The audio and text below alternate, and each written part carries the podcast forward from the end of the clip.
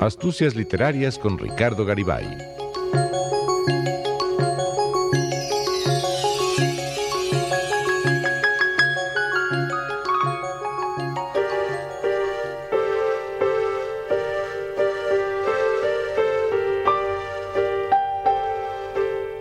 Vengo hablando de Álvaro Cunqueiro, gallego, hombre de la Finisterre o del fin de la tierra, como se llamó a la tierra gallega.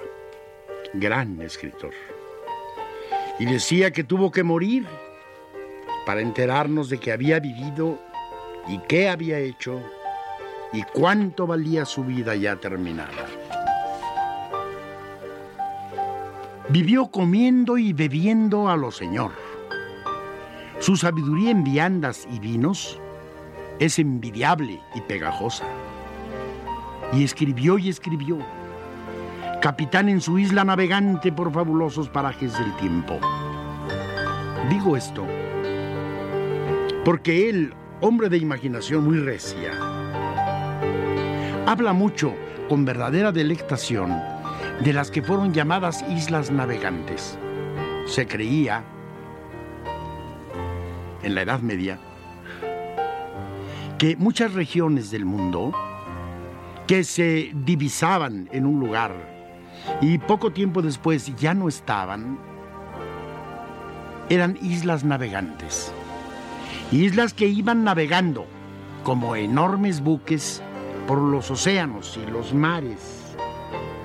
Iban cambiando de climas y aún de aspecto, habitadas casi siempre por seres fabulosos. Era una linda imaginería que alimentó mucho a la gente de la Edad Media eh, europea. Y Álvaro Cunqueiro sitúa algunos, algunas de sus tramas, perdón, en estas islas navegantes, que van y vienen y van y vienen, como la isla navegante de que habla nuestro Julio Torri en eh, la pequeña canción que hace para Circe la diosa eh, fabulosa que enloquece eh, de amor a Odiseo, donde dice que él vio la isla de las sirenas. Dice que parecía a un eh, plantío de violetas errante por las aguas y que ahí cantaban las sirenas que echaban a perder la vida de los seres humanos, de los marineros, claro. Pues digo que escribió y escribió con Queiro, capitán en su isla navegante, por fabulosos parajes del tiempo. Murió de 70 años, antes de dar el destilado de veras de su genio. Y ahora me traen dos libros de él. Y me dice mi amigo Ricardo Moreno, le dejé Tu triste domingo, es un libro mío, a la gallega del tour que habíamos contratado.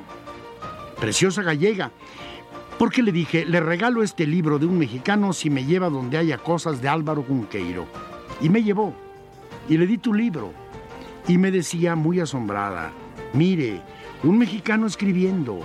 Disculpe lo burra y lo bruta, pero no me he enterado.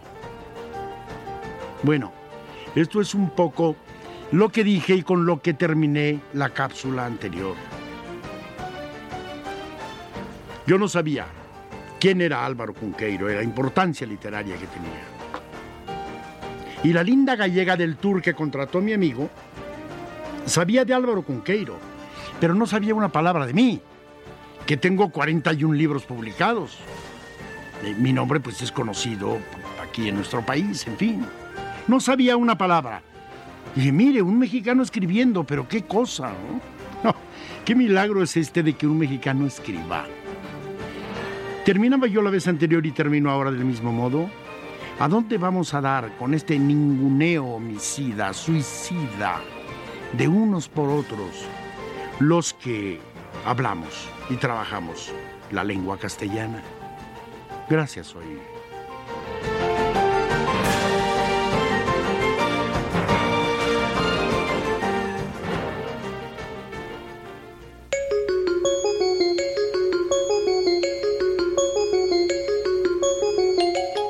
Astucias Literarias con Ricardo Garibay.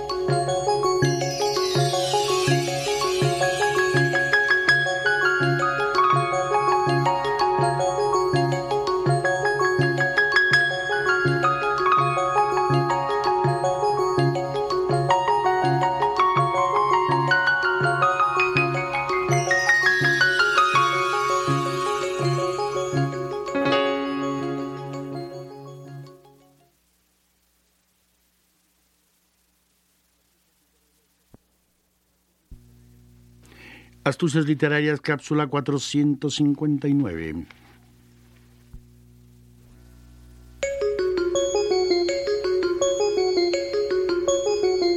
Astucias Literarias con Ricardo Garibay.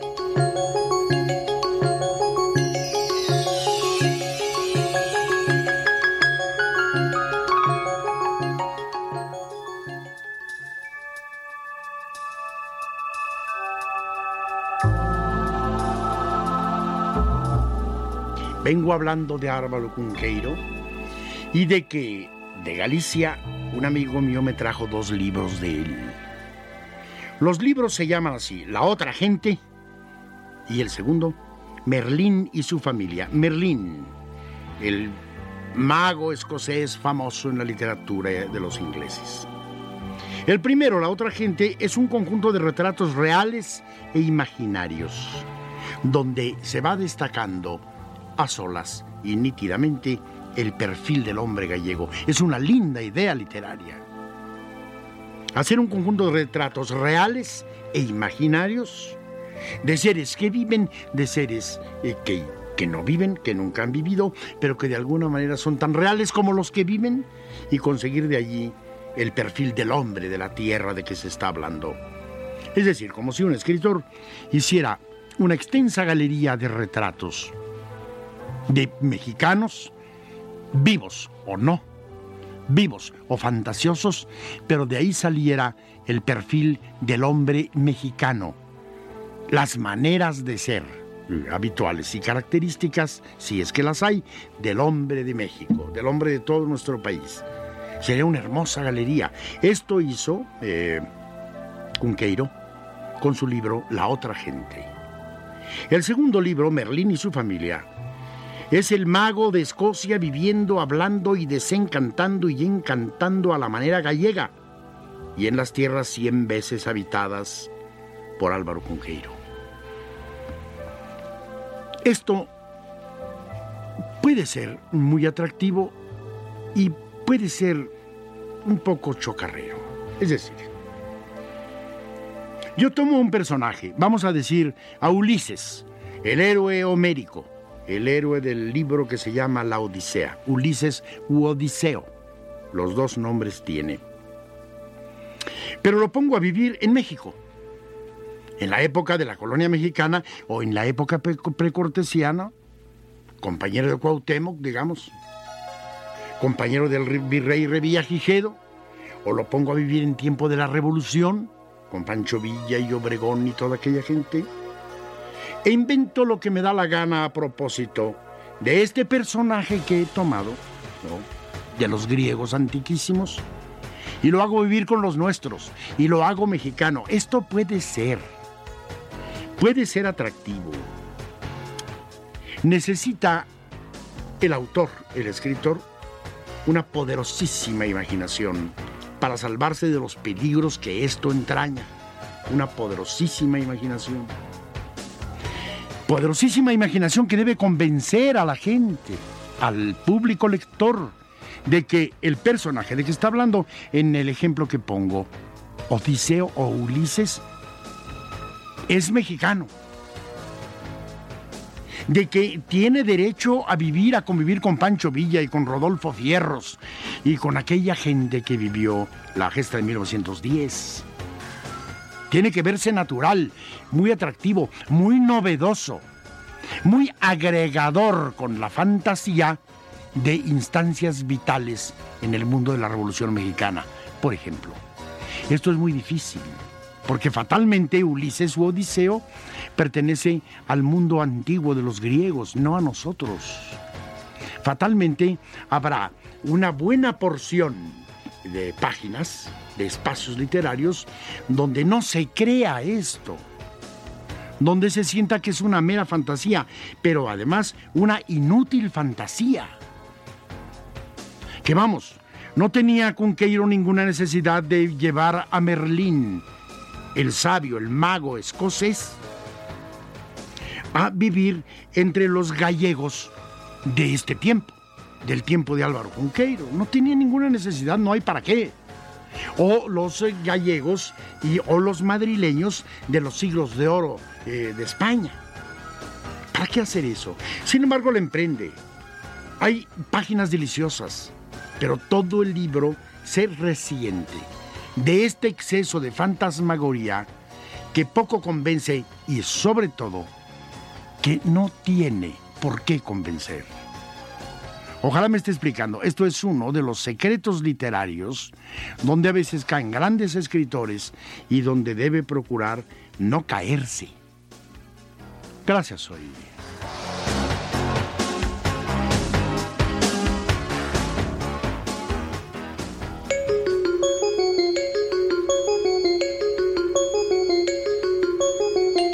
Astucias literarias con Ricardo Garibay.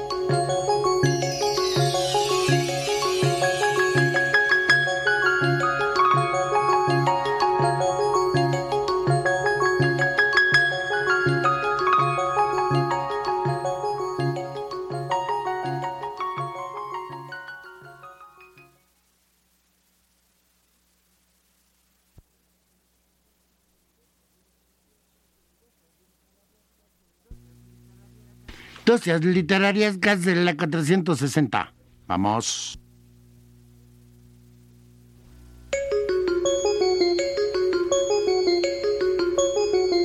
Astucias literarias con Ricardo Garibay.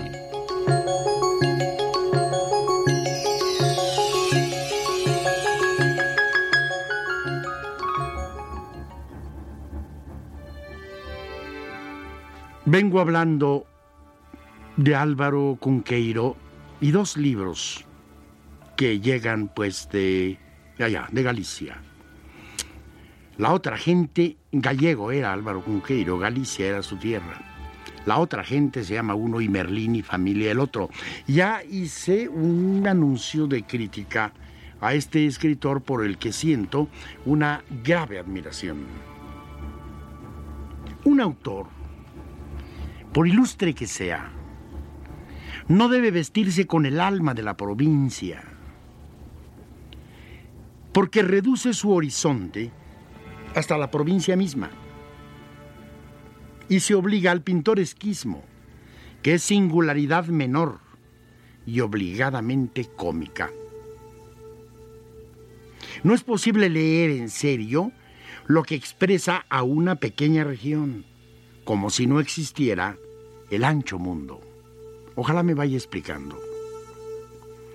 El malvado e inteligente Hugo Argüelles, dramaturgo mexicano, dice, cuidado, la provincia es incurable. Esto parecería ser una agresión atroz a la provincia, pero es la verdad.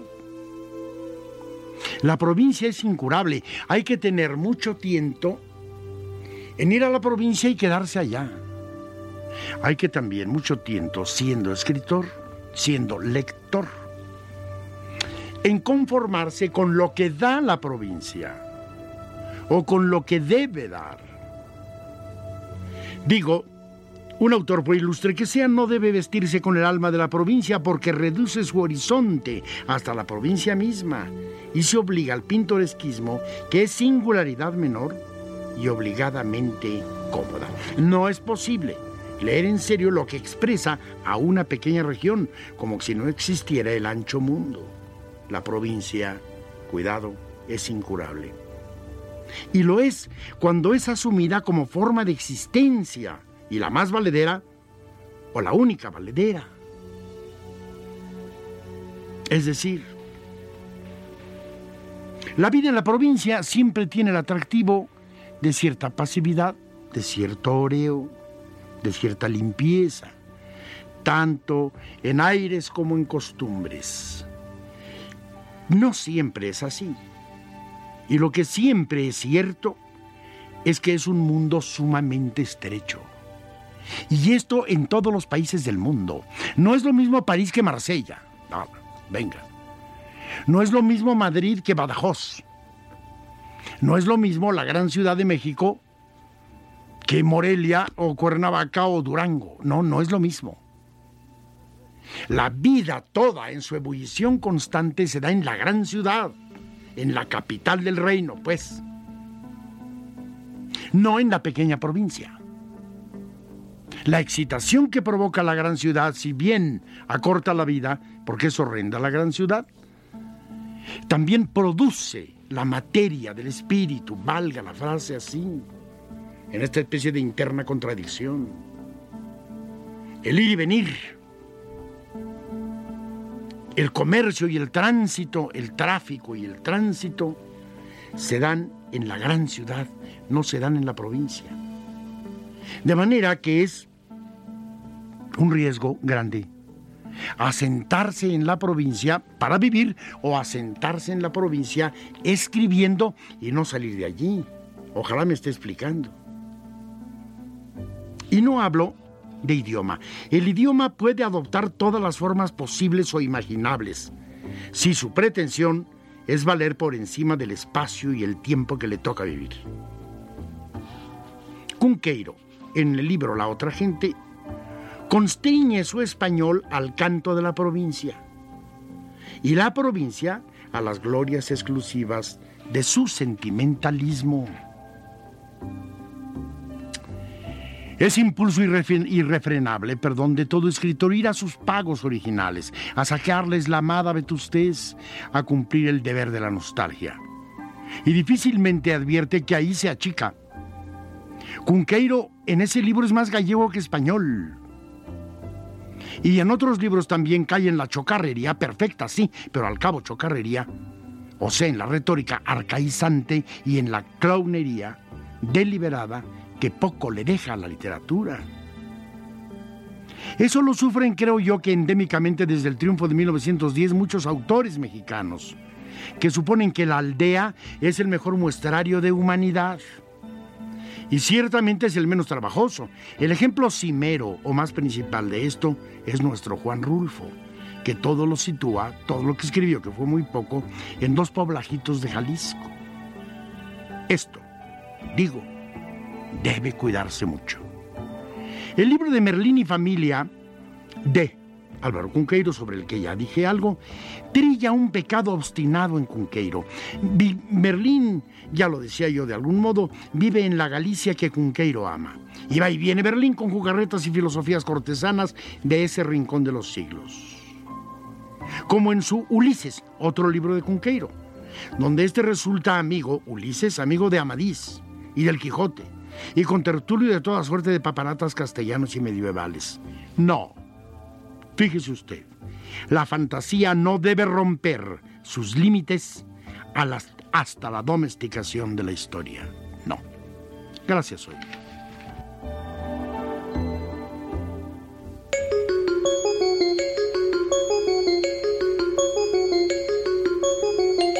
Astucias literarias con Ricardo Garibay.